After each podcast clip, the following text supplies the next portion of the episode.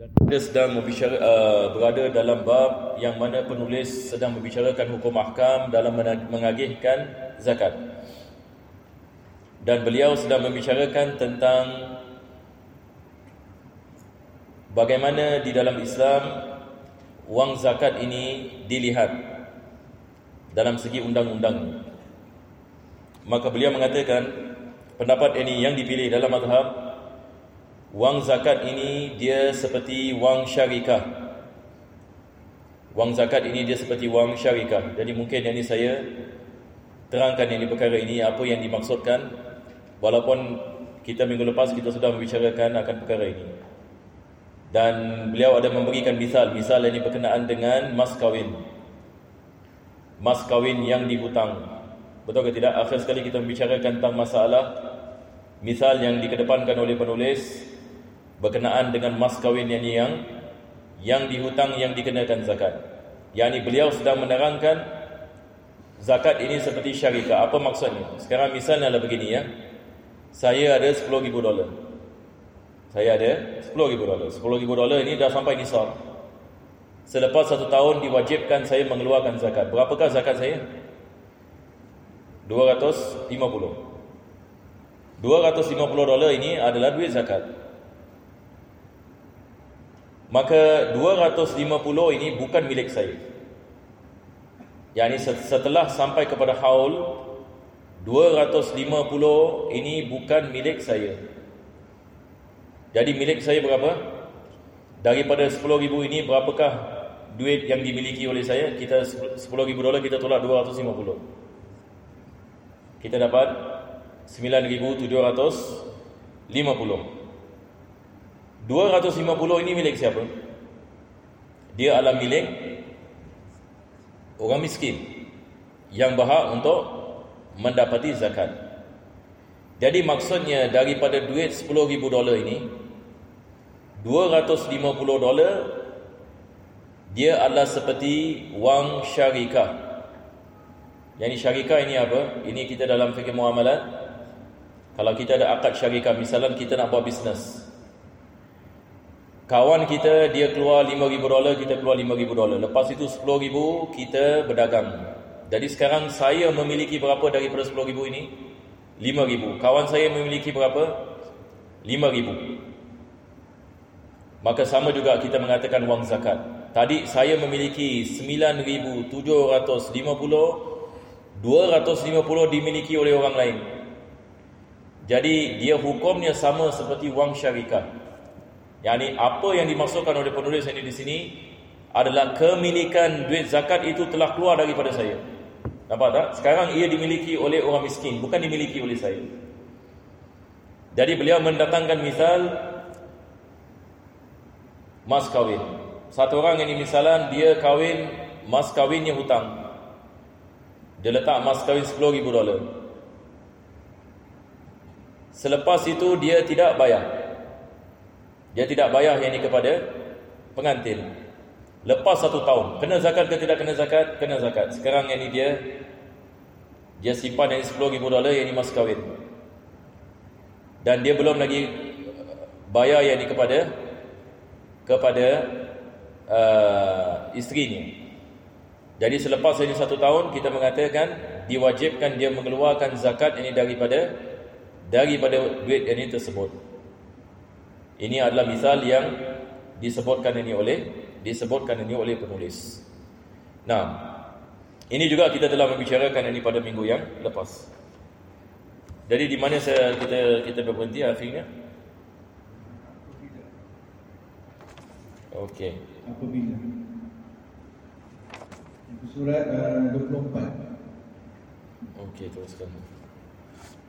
Apa nak tanya soalan tadi tu yang pasal suami yang tak bayar mas kahwin kan?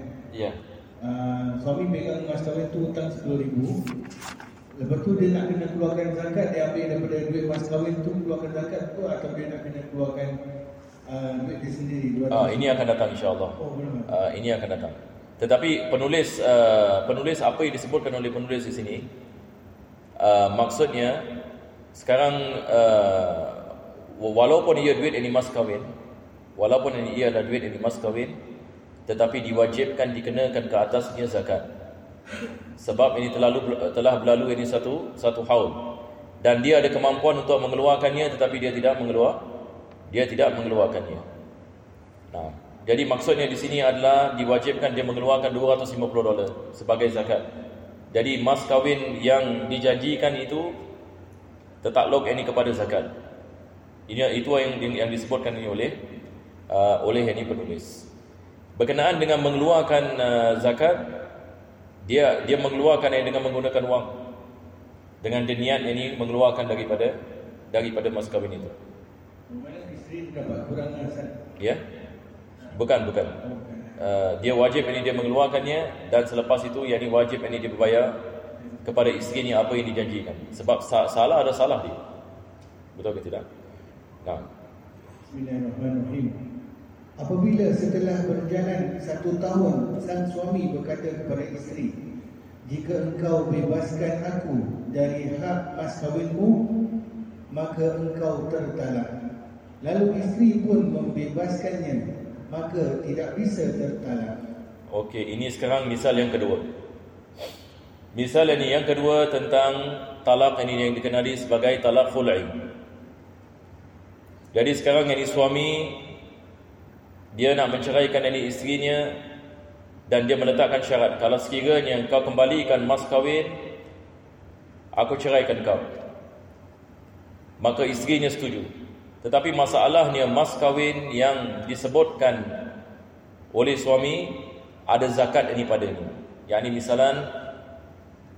mas kawin ini sudah berlalu satu haul. Mas kawin ini sudah berlalu satu haul. Seperti misal ini tadi, dia berkahwin dan dia menggunakan ini 10 ribu dolar sebagai mas kawin hutang.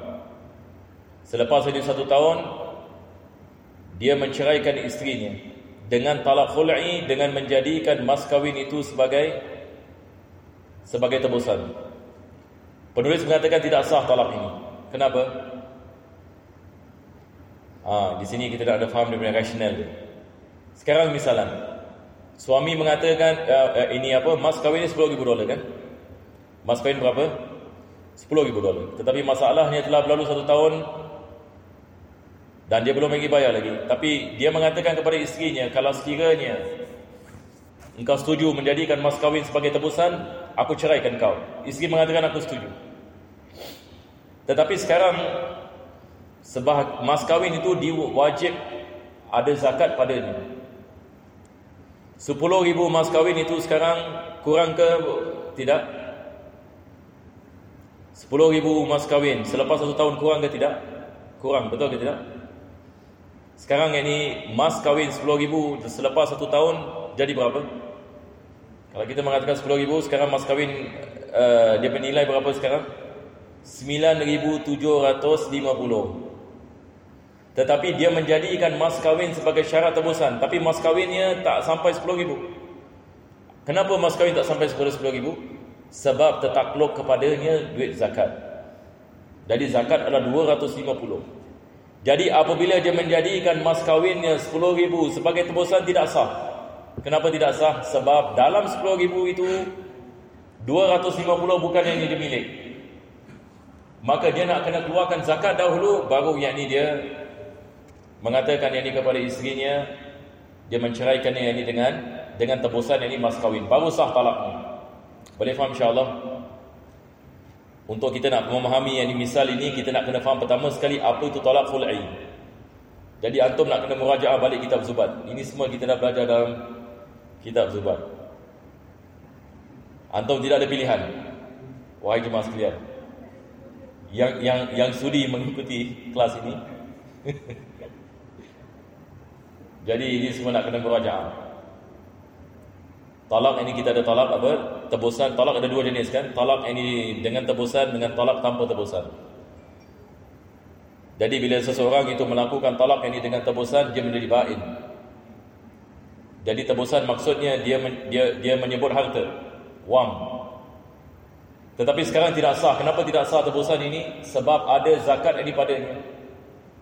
Jadi dia nak kena keluarkan zakat dulu baru yang ini dia menyebut ini tebusan ini. Kalau dia menyebut ini tebusan sahaja sebab dia 9,750 tak cukup.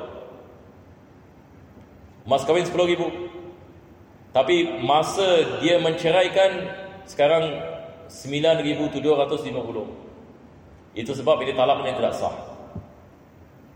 Dan ini kalau sekiranya selepas tahun ya. Yang ini selepas tahun dia belum lagi membayar belum lagi membayar mas kahwin. Nah, teruskan. Sebab suami tidak bebas dari seluruh mas kahwin. Okey, ini kita lihat ini ini kenapa ini talak ini tidak sah. Siapa dia mengatakan? Tapi hanya bebas dari jumlah sekadar zat selain zat selain kadar zakat. Jalan pembebasan di sini hendaklah suami menyerahkan seluruh mas kahwin kepada isteri lalu isteri membebaskannya. Nah, yang ini maksudnya di sini adalah dia nak kena bayar yang ini duit zakat dan dia nak kena baru kita mengatakan mas kahwin itu yang ini dapat ini dilaksanakan. Sebab ada zakat yang tertakluk kepada mas kahwin. Dia nak kena mengeluarkan zakat di dahulu. Betul ke tidak? Kalau tak ini tidak sah. Sebab sekarang ini mas kahwin yang dijadikan tebusan sudah terkait dengan zakat. Kalau dia tidak mengeluarkan zakat maka ia tidak sah. Sebab milik ini suami kurang ini daripada mas kahwin. Dan disebabkan kita mengatakan sebahagian daripada duit mas kahwin itu dimiliki oleh orang miskin pula sekarang. Itu sebab ini tidak sah ini talak tersebut. Boleh faham insya-Allah ya? Nah, teruskan batal hukumnya jual beli atau gadai dalam kadar zakat sahaja. Nah, sekarang satu orang ini misalan dia diwajibkan dia mengeluarkan zakat tapi dia tak keluarkan zakat. Dia tidak boleh jual bahagian yang wajib dia keluarkan zakat. Dia tidak boleh jual. Kenapa? Sebab tidak dibolehkan kita melakukan jual beli dengan sesuatu yang kita tidak memiliki. Tidak dibolehkan kita melakukan jual beli dengan sesuatu yang kita tidak memiliki. Ini misal yang mudah, misalnya kita ada 40 kambing. 40 kambing. Selepas satu tahun diwajibkan kita mengeluarkan satu kambing zakat. Tapi kita tidak mengeluarkannya. Lepas itu kita nak jual kambing yang satu kambing ini yang dizakati ini kita nak jual. Kita mengatakan tak boleh. Sebab ini adalah kambing yang dizakati. Sebab ini bukan milik kita Ini sudah menjadi milik orang miskin Boleh insyaAllah Sama juga dengan rahan Rahan ini apa?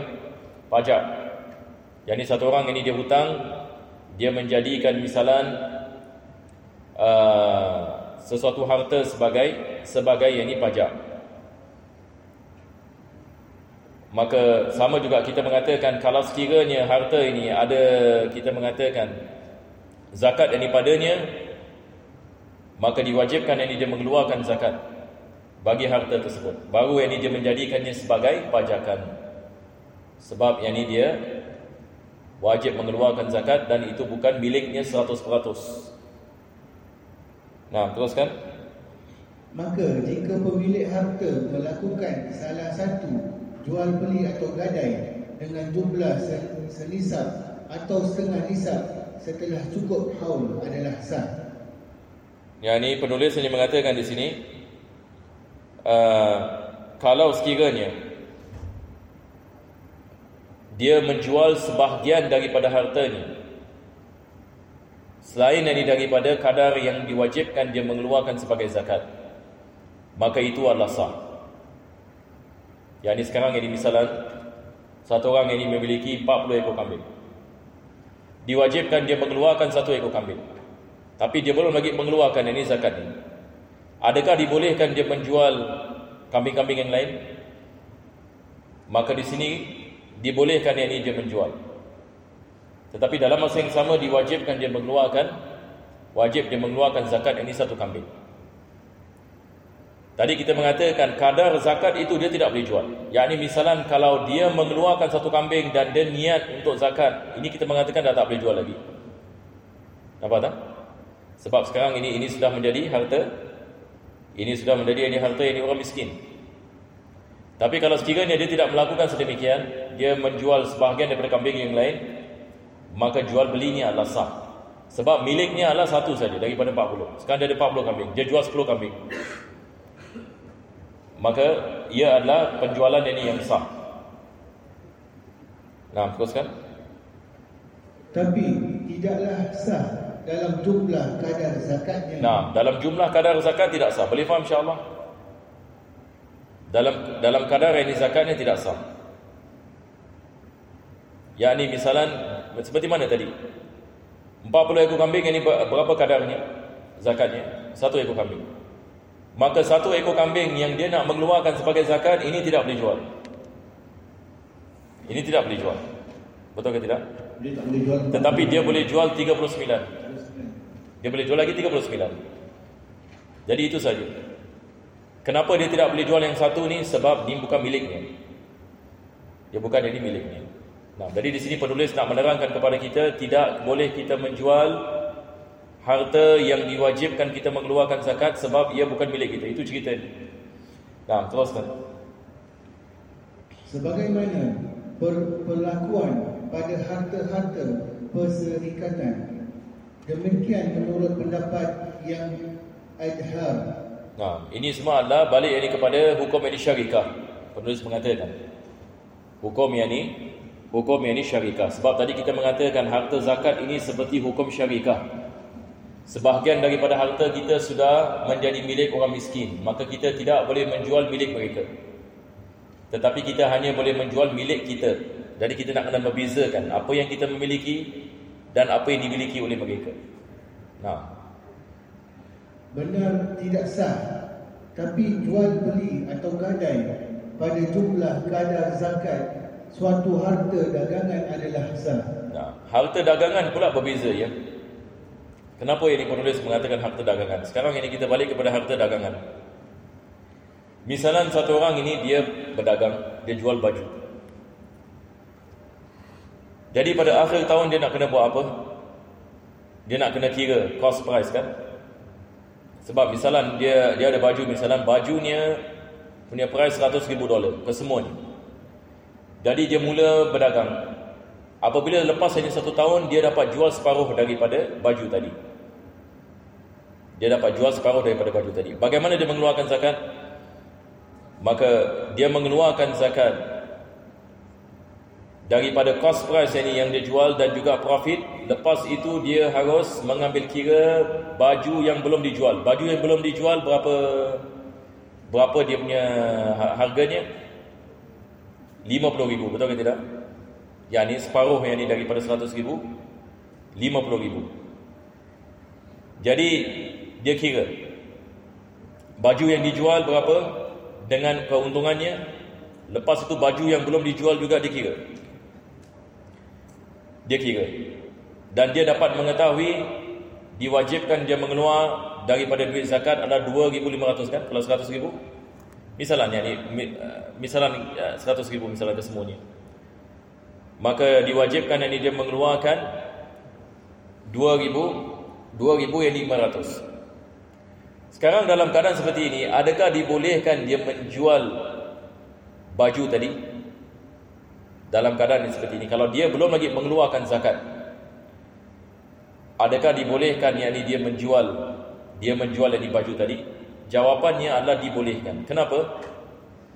Sebab apa yang diwajibkan ke atasnya adalah mengeluarkan wang Bukan baju. Walaupun kita mengatakan Sebahagian daripada duit zakat ini balik kepada harga baju Akan tetapi duit zakat kita mengeluarkan bukan daripada baju. Kita mengeluarkan daripada wang. Betul tak? Kita kira harga baju Dan kita mengeluarkan 2.5% daripada harga baju. Maka dalam keadaan seperti ini Tidak ada masalah kalau kita menjual yang ke semua yang di baju itu. Walaupun kita belum lagi mengeluarkan zakat Nampak tak? Sebab di sini kita membezakan tentang benda yang diwajibkan kita mengeluarkan dan kiraan daripada barang yang diwajibkan kita mengeluarkan. Jadi baju dengan wang tak sama, baju dengan kambing tak sama ya. Satu orang kalau dia ada 40 kambing, satu kambing ini daripada 40. Betul ke tidak? Dia dia mengeluarkan kambing, tapi baju dia tidak mengeluarkan baju, betul tak? Dia tidak mengeluarkan baju, tapi dia mengeluarkan wang. Jadi selagi mana dia mengetahui duit zakatnya, jumlah duit zakatnya, maka tidak ada masalah kalau dia menjual dari baju tersebut. Sebab pada akhirnya apa yang diwajibkannya adalah dia mengeluarkan wang, yakni harga daripada baju. Itu sebab di sini penulis ini mengatakan berbeza dengan perniagaan. Zakat ini perniagaan. Dan bukan hibah. Dia mengatakan hibah di sini. Hibah berbeza. Kita nak kasih orang hadiah baju. Kalau kita mengatakan ini daripada zakat tidak dibolehkan. Yang ini kita kalau nak memberikan uh, apa kita mengatakan kita nak memberikan hadiah sebagai misal. Kita ada 40 kambing. Lepas itu kita memberikan satu kambing sebagai hadiah. Ini tidak dibolehkan kalau ia daripada zakat. Kalau ia daripada kalau ia daripada zakat. Nah. Teruskan. Bukan dengan cara hibah maka hukumnya tidak sah. Tidak dibolehkan kita memberikan hibah daripada duit zakat. Itu cerita. Ni yakni kalau kita ada duit zakat tak boleh kita berikan kepada orang lain. Sebagai hadiah. Sebab ini adalah milik ini bagi fakir dan miskin. Nah cabang masalah.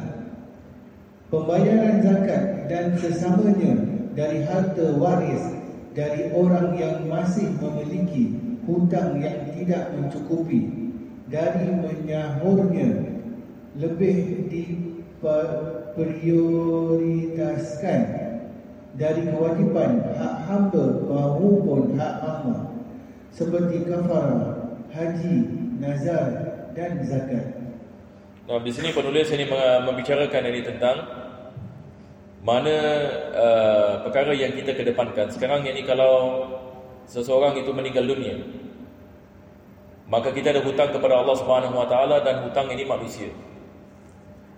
Jadi hutang ini kepada Allah Subhanahu Wa Taala ini dalam bentuk zakat.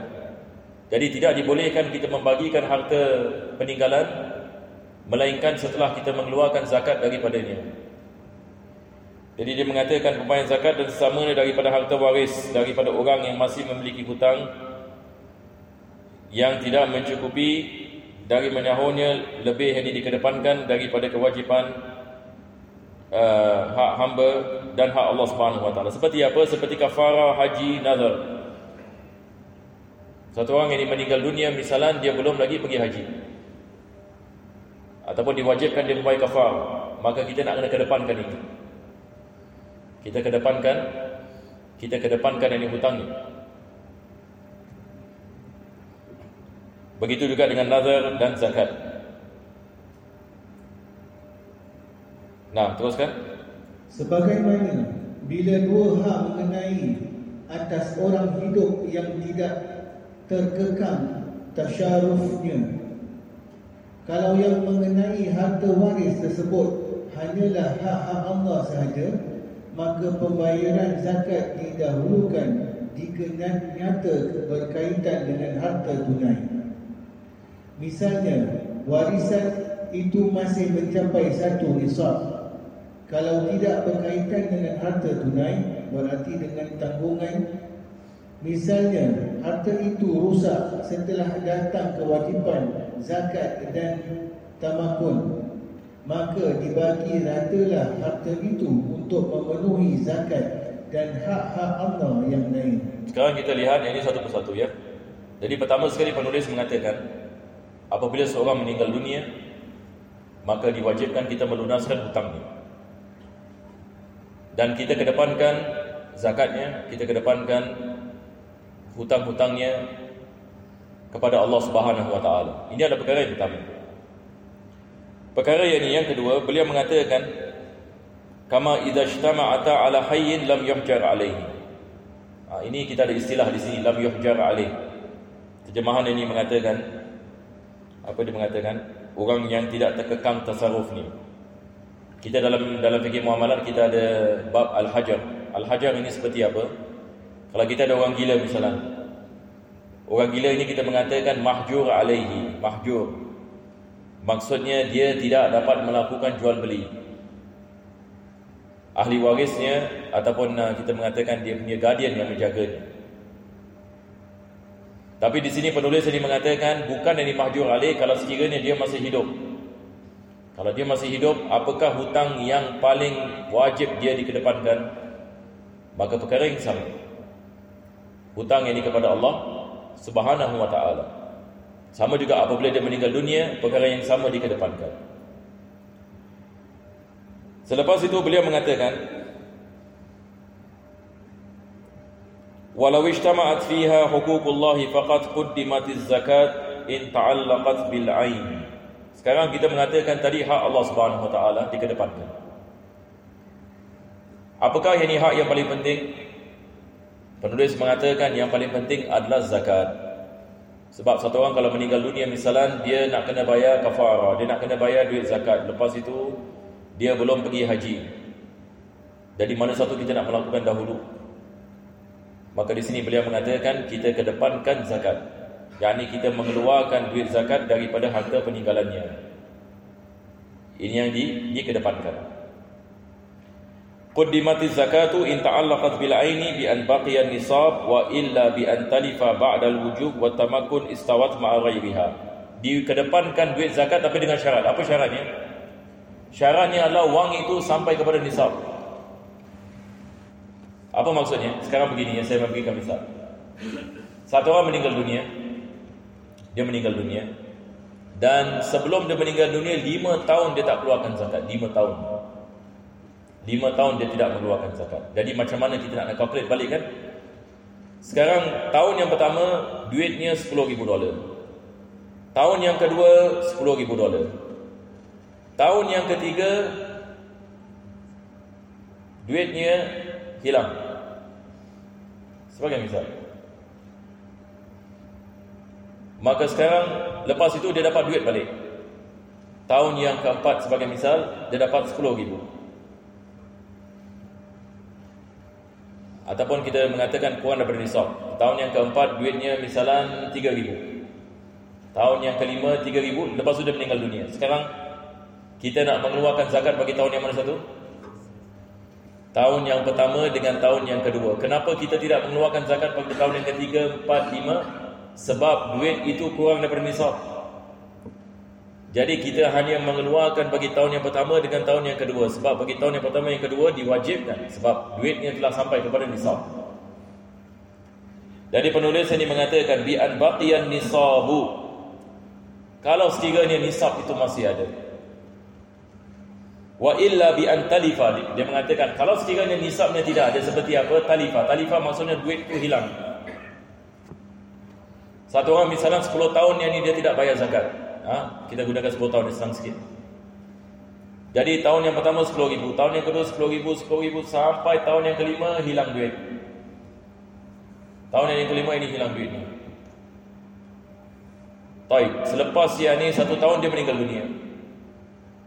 Jadi sekarang kita mengeluarkan zakat bagi tahun yang ni yang bagi tahun yang ni yang pertama, yang kedua sampai yang ni yang kelima. Betul ke tidak?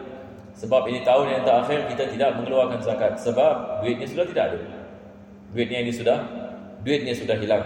Jadi ini cara kita kira zakat. Bi antalifa ba'dal wujub selepas ha, selepas kewajipan. Ini ada misal yang lain ya. Selepas kewajipan. Sekarang begini. Ha, ini ini misal lain sikit. Tahun yang pertama 10 ribu. Tahun yang pertama 10 ribu. Dan dia tidak mengeluarkan zakat. Lepas itu duit itu hilang. Ha, ini ba'dal wujub kita mengatakan ba'dal wujub wa tamakkun. Yang ini selepas ini satu tahun diwajibkan dia mengeluarkan zakat dan dia boleh mengeluarkan zakat tapi dia tidak mengeluarkan zakat selepas itu hilang duit. Nampak?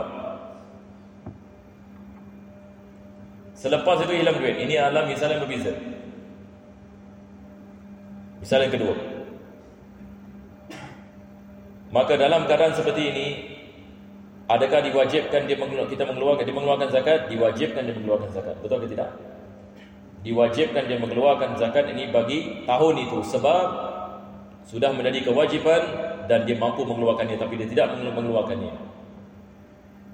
Jadi sebelum dia meninggal dunia kalau dia ada harta maka wajib dia nak kena bayar balik bagi masa yang mana diwajibkan yakni dia mengeluarkan dia mengeluarkan zakat tersebut.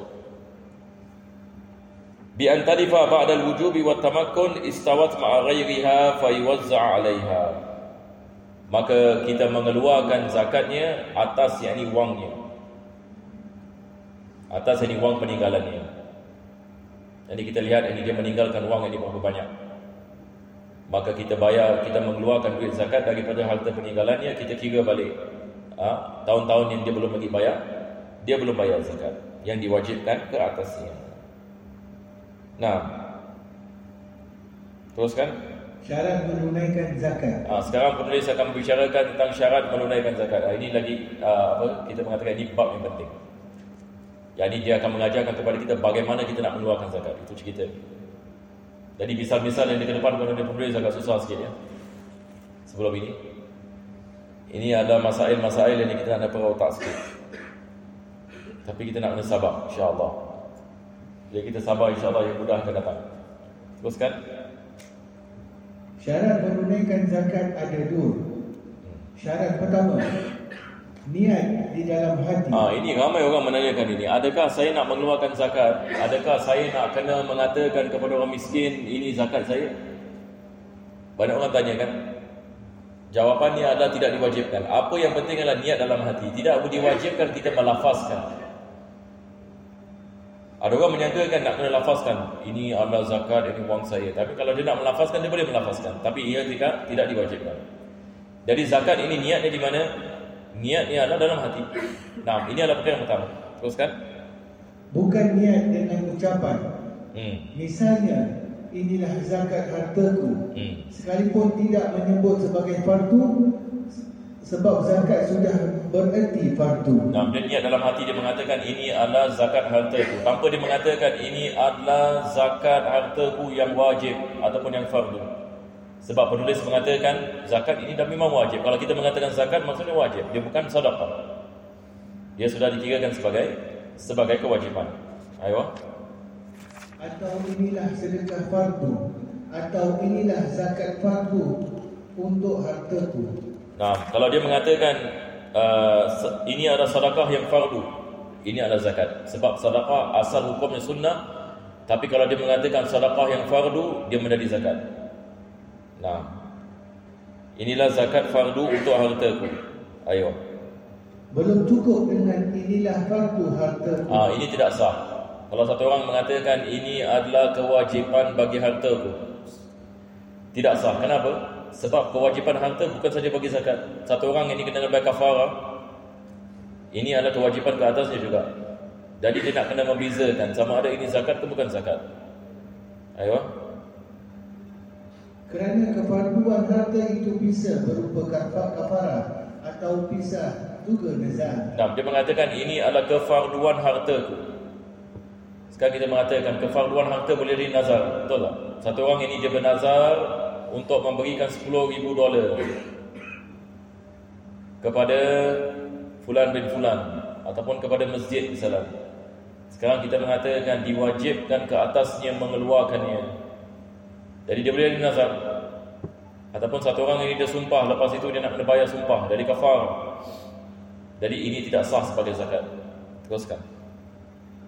Dalam berniat tidak wajib menentukan harta yang dikeluarkan zakatnya. Nah, adakah diwajibkan kita nak kena keluarkan dulu kita punya harta yang kita nak keluarkan sebagai zakat, lepas itu baru kita niat zakat? Ah, di sini boleh mengatakan tidak wajib. Apa maksudnya? Sekarang misalnya kita ada 10 ribu dolar. Ha? 10 ribu dolar. Zakat kita ada berapa? 250. Adakah diwajibkan kita nak kena keluarkan 250 daripada 10 ribu itu dan letakkan di hadapan kita? Lepas itu ini kita niat, ini adalah zakat, ini harta ku. Di sini penulis mengatakan tidak diwajibkan. Di sini penulis ini mengatakan tidak diwajibkan yakni dia melakukan yakni sedemikian. Nah, kalaupun menentukannya maka zakat yang dikeluarkan tidak bisa melimpah untuk yang lain sekalipun yang ditentukan itu ternyata rusak. Nah, sekarang ini kita nak bezakan ya sekarang ya.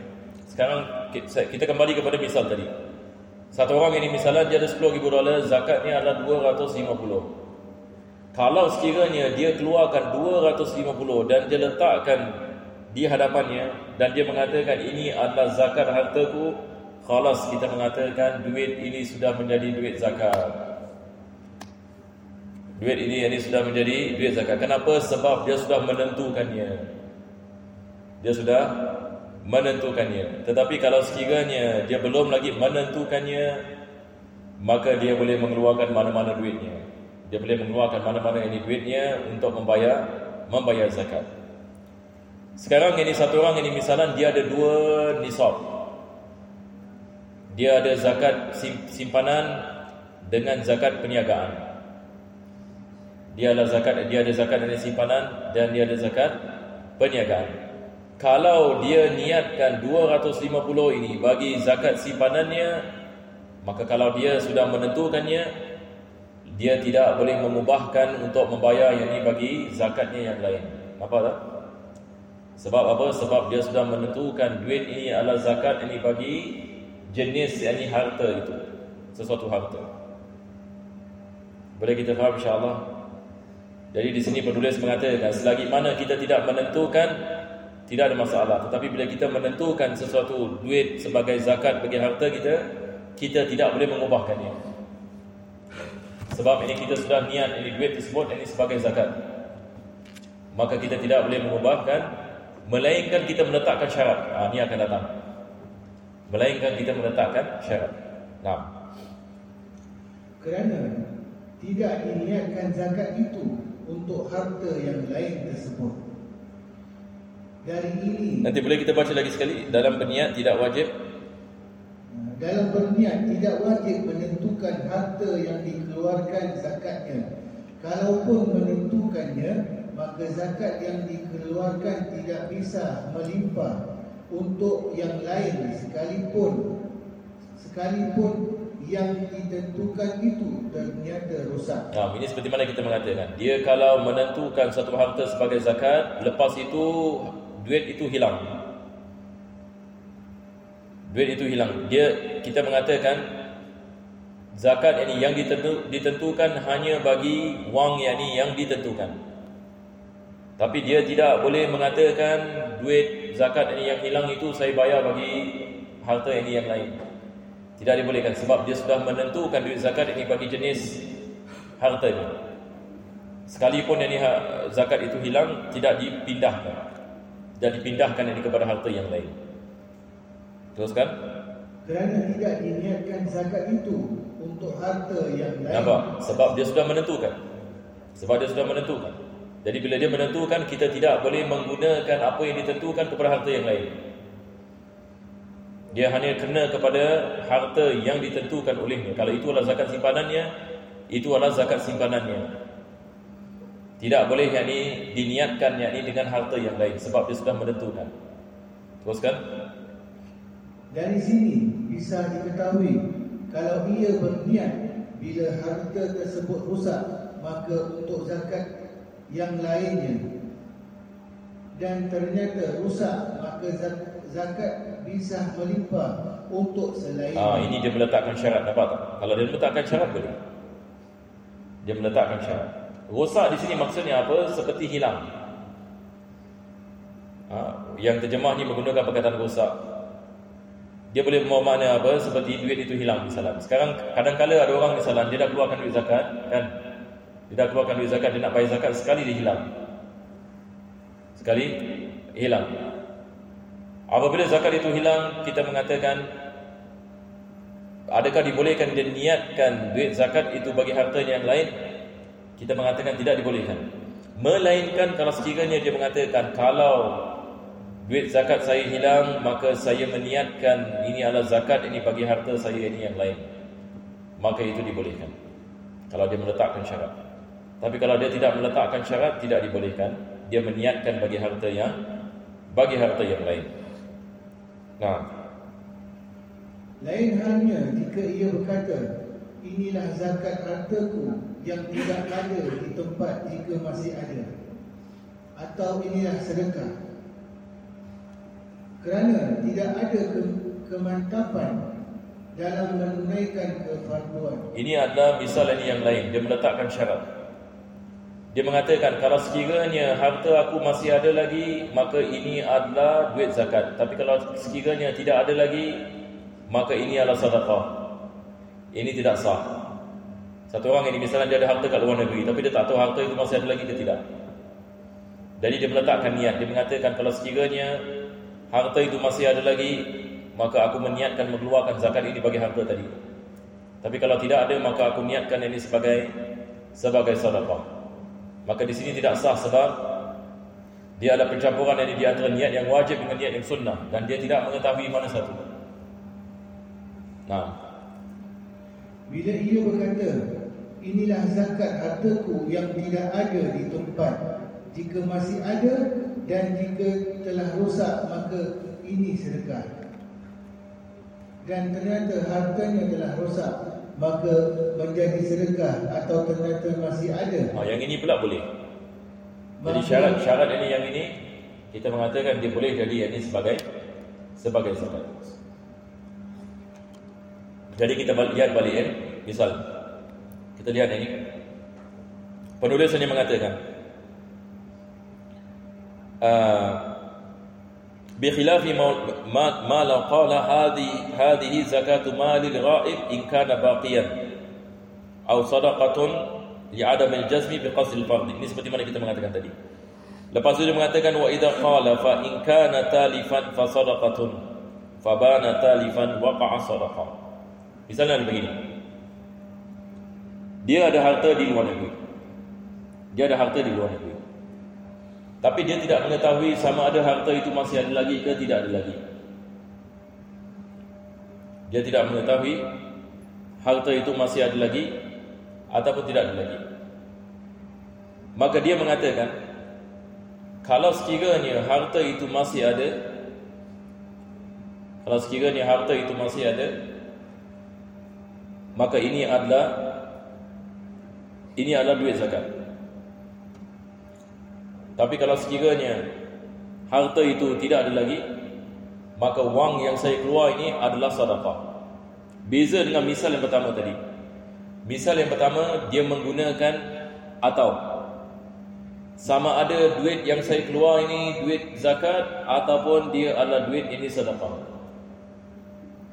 Apa tak?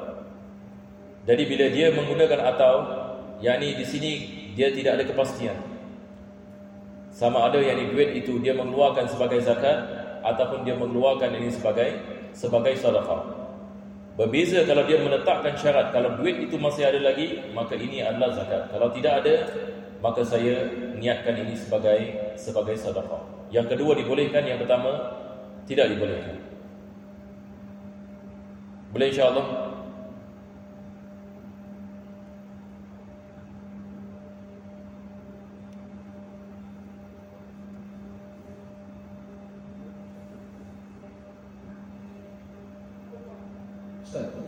macam yang orang tu menyediakan duit yang uh, dapat itu duit zakat dia. Ya. Lalu hilang. Adakah terlepas tabungan untuk dia kewangan zakat? Ya betul. Betul. Kalau sekiranya yang ini bukan hanya kesilapannya. Kalau sekiranya bukan hanya kesilapannya. Jadi dia mengeluarkan dari zakat tersebut bagi harta yang di yang diniatkan yang diniatkan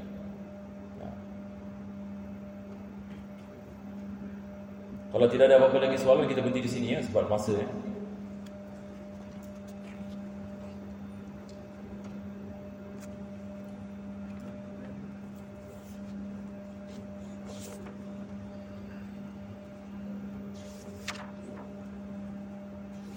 Harta yang terlepas yang rosak tu kan uh, consider macam hilang lah. Tapi kalau misalnya uh, kita terbelanja misalnya bila kita dah keluarkan harta tu untuk zakat lepas tu ada emergency kita gunakan tu. Ha. tak kita nak bayar balik. Kalau sekiranya kita belum lagi mengeluarkan zakat. Kalau kita belum lagi mengeluarkan zakat kita menggunakan duit maka kita nak kena bayar balik dia ada hutang yang di atas kita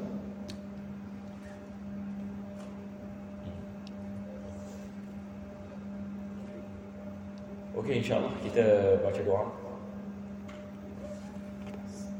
Sebab ini pun agak pukul 10 ya.